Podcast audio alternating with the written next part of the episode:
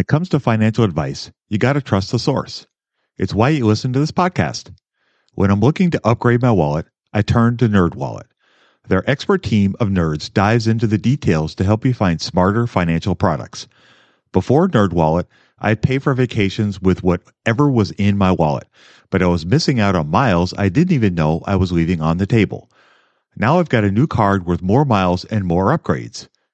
What could future you do with more travel rewards? A hotel upgrade? Lounge access? Wherever you go next, make it happen with a smarter travel credit card. Don't wait to make smart financial decisions.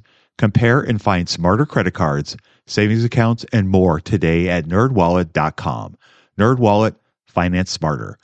As with all cards, credit is subject to lender approval and terms apply. When you need mealtime inspiration, it's worth shopping Kroger, where you'll find over thirty thousand mouth-watering choices that excite your inner foodie. And no matter what tasty choice you make, you'll enjoy our everyday low prices, plus extra ways to save, like digital coupons worth over six hundred dollars each week. You can also save up to one dollar off per gallon at the pump with fuel points. More savings and more inspiring flavors make shopping Kroger worth it every time. Kroger, fresh for everyone. Fuel restrictions apply. What's the best way to get started in the market? Download Andrew's ebook for free at stock market p d f dot com. I love this podcast because it crushes your dreams of getting rich quick. They actually got me into reading stats for anything. You're tuned in to the Investing for Beginners podcast, led by Andrew Sather and Dave Ahern. Step-by-step premium investing guidance for beginners. Your path to financial freedom starts now. Starts now.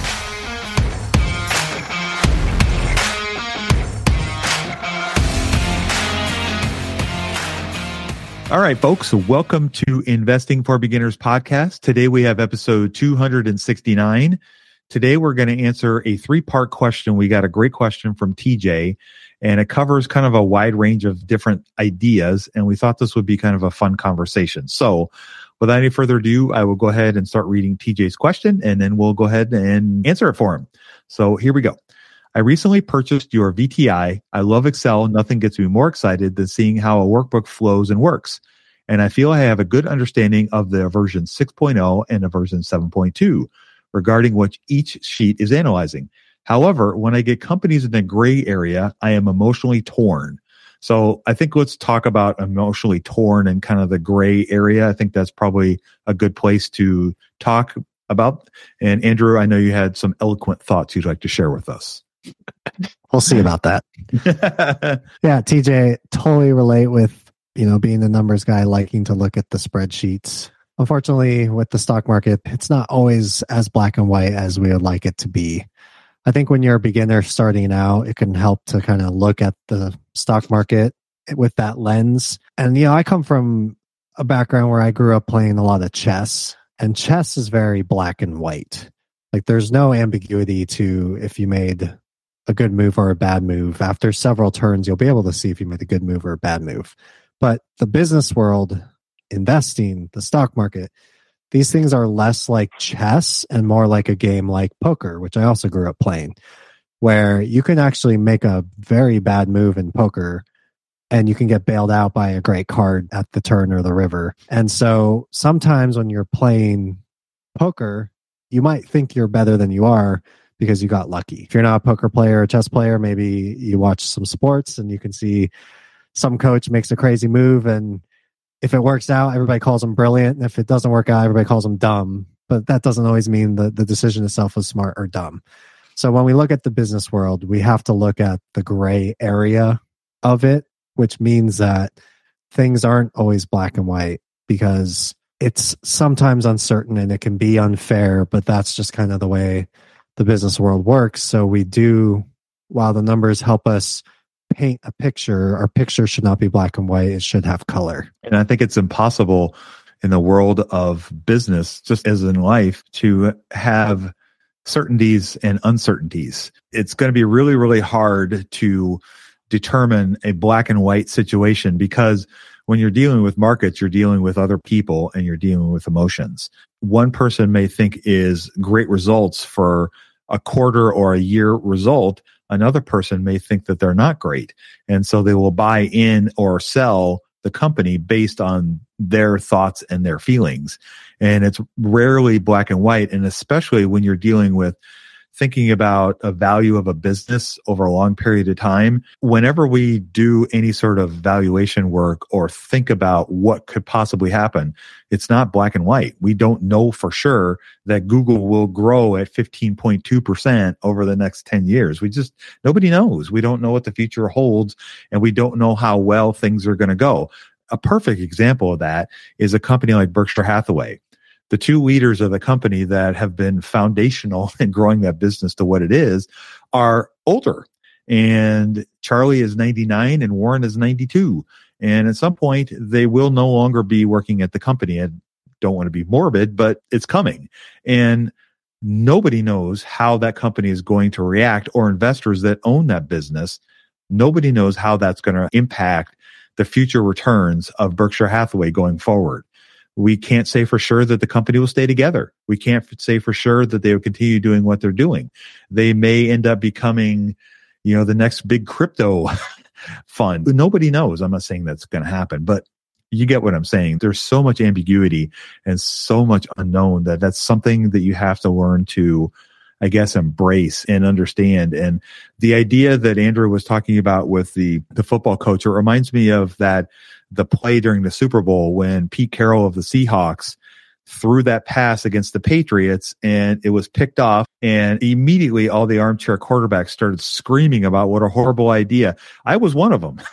Like when in the heat of the moment watching the game, it was like, are you nuts? I mean, they had one of the best running backs in the league who had been killing the Patriots the whole game, and that was their physicality. They're really close. This is it to win the game, and they threw a pass. It was intercepted. You know, Tom Brady won again. And everybody was screaming about what a bad decision it was, how lucky Tom Brady was. But in hindsight, when you looked at the actual numbers, which is what Carroll knew, the coach, that all the passes that had been thrown on the one yard line or less, it had never been intercepted. And the completion rate was very, very high. And so the likelihood of that play succeeding was extremely high. And just the circumstance, it didn't turn out that way. But it doesn't mean the decision was wrong. The outcome was not great, but the decision was a great decision. And I think when you think about the stock market, you have to kind of think about the same ideas. Sometimes you're going to make great decisions. You're going to find very black, what you think is very black decisions that are super easy for you to make, but then the market's going to interpret it a different way. And so I think with that, there are no certainties. There is no slam dunk investments. There are no slam dunk companies that you can put your money in and it's going to be amazing. I mean, I love Visa as much as the next person, probably even more.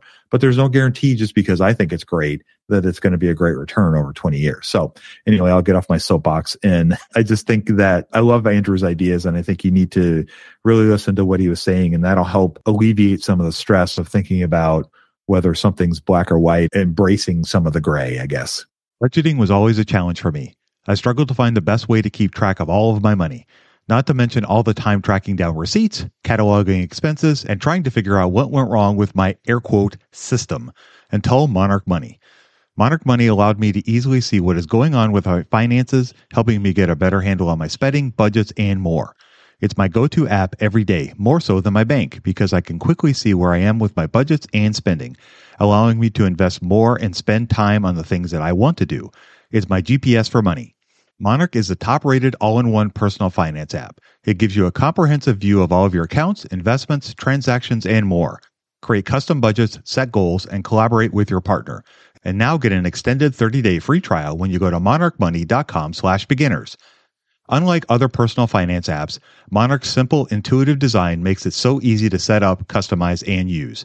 Monarch has built-in features to collaborate with your partner, family, or financial advisor. Invite them to your account at no extra cost, and they'll get their own login info and a joint view of all of your finances. Monarch is the most customizable budgeting app. Change the layout of your dashboard, toggle between light and dark mode, create custom budgets and notifications, set up automatic rules for transactions and notifications, and more.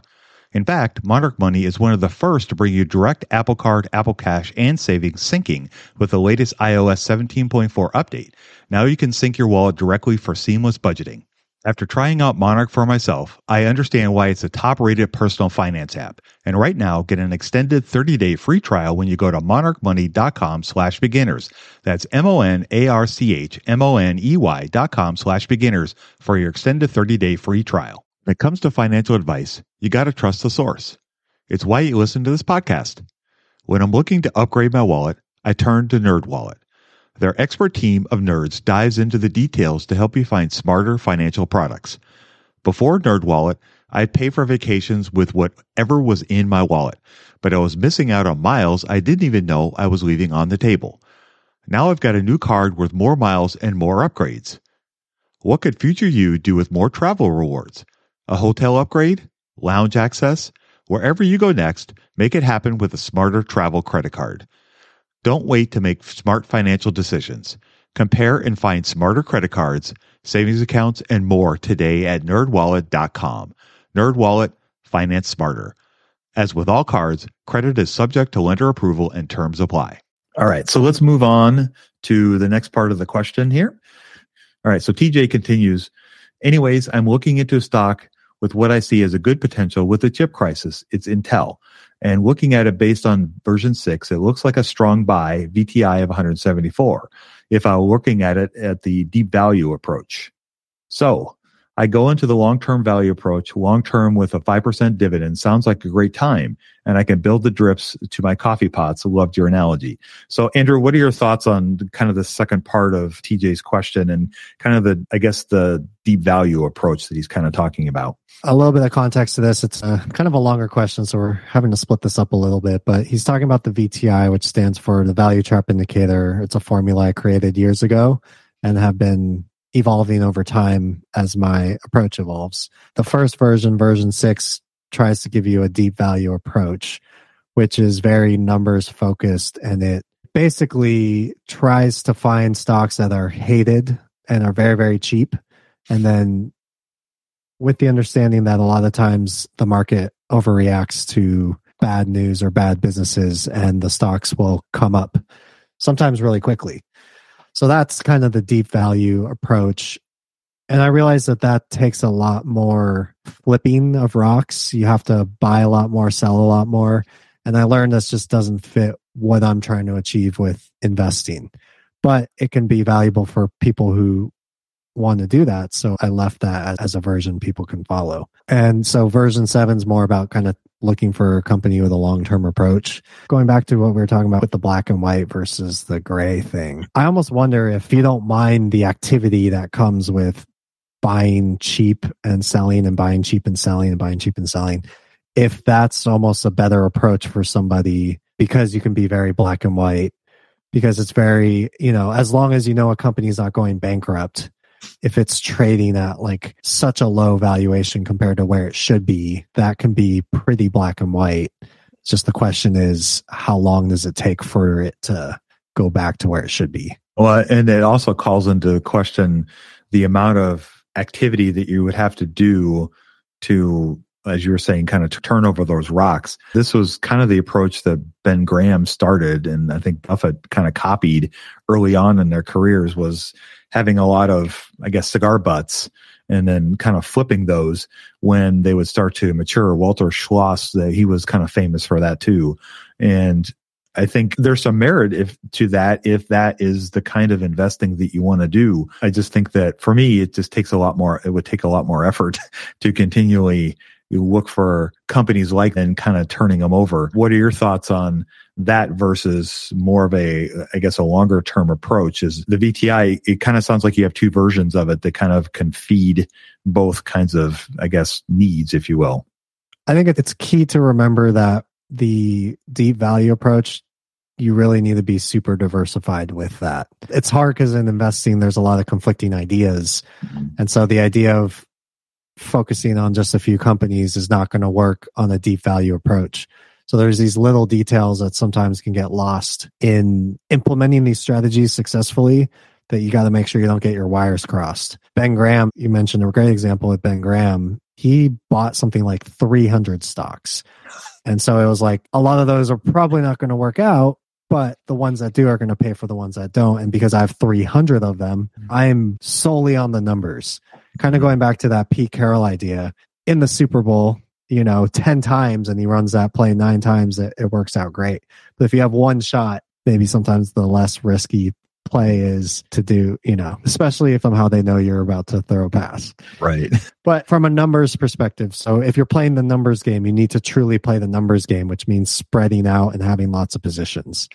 And I think that's something that sometimes gets lost. But if it's a very black and white thing that you want to try to do, make sure you're doing it. But I think it's a great way to invest. I mean, Patrick O'Shaughnessy has one of the better podcasts in our space, and his firm does that. They do it exactly. And it works very well for him. And it is a long-term approach as well. It's just a very active, very numerical, very black and white long-term approach.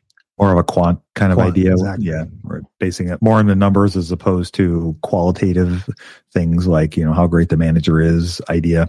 Yes. Yeah. Okay. And that may appeal to somebody like T J who's struggling with the black and white versus more the gray version. And that may be, so what basically what you're saying is don't buy all bank stocks right. with, with this kind of approach. Right. Yeah. You got to be fully diversified and not just having lots of stocks, but throughout industries as well. Right. So if you own a portfolio of three or four companies, this is probably not the best approach to to take with that kind of yeah. idea. Yeah. All right. Cool. All right. So let's move on to the last part of T J's question. However, I don't know what to do with this information or where to go from here. I went to the Google, analyzing the emotional side of it, and no one speaks great about Intel and bashes it on their five percent dividend, wondering when it's going to drop to resolve their free cash flow due to the money spent on fabs in twenty twenty-two. The numbers show that this should not be a good buy, but I feel like it could be. Do I keep my emotions out of this and move on, or what further analysis can I look into to justify the great version six results and the subtle red flag into version seven point two? Maybe I need to do a ten-year analysis, and it could potentially dilute this one hiccup of eight ninety-four. That's the number. Torn and confused to T J. So this is a great last part of the question. So what are your thoughts on this last part? So to give some last context then, Intel, when he ran this, it scored really, really well on the deep value V T I. The long-term V T I, which the point of that is to kind of look at the business and see if things are deteriorating. And if it is giving you this red flag saying you should probably stay away. It also scored great in the deep value, but it scored not as great on the long term because the balance sheet was going in the wrong direction. And so he's asking, do I go for the deep value approach or do I look at the long term like it's still a good long term? He's basically saying it looks good to him on the deep value approach. He feels emotionally really good about it, but he's confused because the long-term V T I says it could be a red flag, mm-hmm. and he doesn't see things on the internet that make him feel like he's making the right choice. I guess that's how I would kind of, to give background again to people who aren't familiar with all these terminology. So I know you do own Intel, so maybe I'll, I should have you weigh in on this versus me. Right. So I guess, I guess some thoughts. So first of all, since T J sent us this question, Intel has actually come out and announced that they have cut the dividend by almost two thirds. So it's, it was a huge drop. The stock price didn't react much in the market because I think everybody expected them to. It was kind of, they kind of had to, they really didn't have much choice. Uh, the company has been on the struggle bus for several years now. They are trying to attempt a turnaround, and those don't always work out very well. As, as a matter of fact, I think most, I don't know what the numbers are, but I would say probably most do not. And so I think when T J goes on the internet to look for positive things to say about Intel, there aren't a lot. A lot of people are very negative on the company, very negative on the management that's leading the company. And because the company, when they announced their quarterly earnings about a month ago, they had the opportunity to say that they were going to cut the dividend then, and everybody would have expected them to because they had a terrible, terrible quarter. And they're losing money, and they announced that they're going to be laying off people and that management was taking salary cuts, and they're doing a lot of things to try to conserve money, cash, because they need to spend that money to try to continue their turnaround. And that's all logical. But when they don't announce a dividend cut and then a month later they do, it doesn't look good. And it just looks like they're reacting to something instead of being logical and saying, hey, this is what we're doing. We got a plan. This is what we're trying to do. It just seems a little iffy. So anyway, that being said, the numbers for the company right now are awful and they're losing money. Like Andrew said, the balance sheet is going the other direction. It's not as strong as it once was because their revenues have been dropping consistently over the last few years, and that's leading to deterioration in the balance sheet. And so they're having to use up, they're basically, it, think of it like a savings account. They're taking money in their savings account, in the balance sheet, in the form of assets, and they're using those to try to keep the company going. At some point, they're going to run out of that, and then they'll have to make other decisions about either issuing equity or selling off, you know, buying, getting debt to try to raise money. Anyway, all that to say, the company is, it's on the struggle bus, and there's no two doubts about it. And if you look at the version seven point two, it's giving you a red flag because of all the things that I'm talking about. It's everything is going in the wrong direction. Uh, segment wise, all the segments are down. The revenues are down. They're cutting the dividend, which they need to do. Their free cash flow is down. I've also read, which is more quantitative or qualitative, I've read that they're losing a lot of people. A lot of their top talent is fleeing the company because they're losing, you know, money is going down and they're going to other companies that are doing well because they can make more money. And so they're seeing a talent drain, and that's not, that doesn't bode well either. So those are all things that I think can certainly put me on the, it's more than just a subtle red flag to me. It's, it's a lot of red flags, and I haven't made a decision yet on what I want to do with the company, but there hasn't been a lot of good news recently about the company. And so for me, it's, I would not buy it right now. And I'm certainly not putting more money into the company right now because I don't, I haven't seen anything from the management that indicates to me that this turnaround that they're attempting is starting to move in the right direction. Think about it, them as the Titanic trying to steer around that iceberg, and it's coming, and the iceberg is bankruptcy, and it's coming, and they're trying to steer around it. I'm just not sure they're going to make it yet. And so for me, I'm not going to put more money into a situation like that, but I'm not going to sell yet. But it's just, those are all things that would give me pause. Now, I guess let's talk to the deep value investor and Andrew. Would you, you know, if you were looking at the company based on, you know, more of a deep value approach, what would be your considerations with the company? It would be that you're trying to find five companies or ten companies or twenty companies like this. Mm-hmm. And like you said, even if nine out of ten of them don't work out, one of them could, could turn it around so well. And if Intel ever returned to its former glory, I mean, that's an easy, what, triple, quadruple plus, oh, yeah. and a huge long-term compounder. So that's just kind of the way the math works behind it. So if I was a deep value guy, which I'm not anymore, that would be how I would try to approach it. It's not easy, and this is what makes investing a challenge. And mostly it's not about the numbers, it's about our mental state of mind and what we think could happen with the company and how we would react to that. And you know, one of the things you could think about with Intel is, do you want to wait for that turnaround to happen? It may take three, four, five years for this to happen. And you have to ask yourself, is that something I'm willing to wait for? Now, from a deep value approach, it could turn around faster in regards to the stock price. If there's, you know, if they start to see a little glimmer of hope, it could start to improve the metrics and the market will react to that. But if things continue as they are, you could be in for a long, long, long wait. But that's what makes investing hard. Well, if I could paint one more shade of gray on, onto this, I feel that we've talked a lot about your Intel, and I think it's naturally to talk about, it's natural to talk about companies that have burned us. But I also know around the same time that you were talking about Intel, you're also talking about a company like Prudential and a company like Berkshire, where I remember back then there was also not, I wouldn't say it was like negative, but there was a like negative, especially around the whole insurance thing, because everyone yeah. was freaked out about the pandemic. Right. But you looked at those numbers and you said, everything's going in the right direction for Prudential. Everything's going in the right direction for Berkshire. So I'm mm-hmm. also going to buy these companies.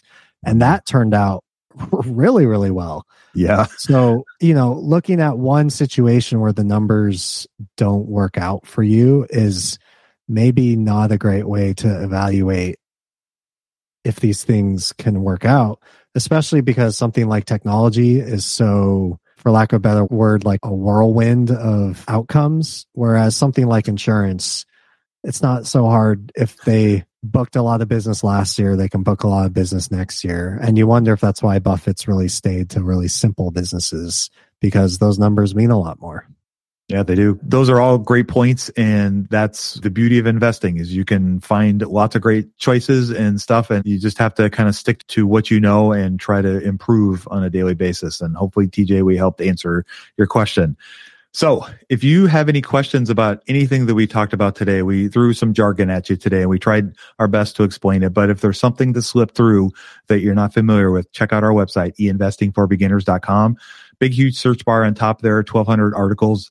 Just type in what you're not sure about and you'll find something that can relate to that, that can help you learn more about a particular topic. It's a great resource for you to help learn more about investing. That's why we put it all there. So without any further ado, I'm going to go ahead and sign us off. You guys go out there and invest with a margin of safety, emphasis on the safety. Have a great week, and we'll talk to you all next week. We hope you enjoyed this content. Seven Steps to Understanding the Stock Market shows you precisely how to break down the numbers in an engaging and readable way with real-life examples. Get access today at stock market p d f dot com. Until next time, have a prosperous day. The information contained is for general information and educational purposes only. It is not intended for a substitute for legal, commercial, and/or financial advice from a licensed professional. Review our full disclaimer at e investing for beginners dot com.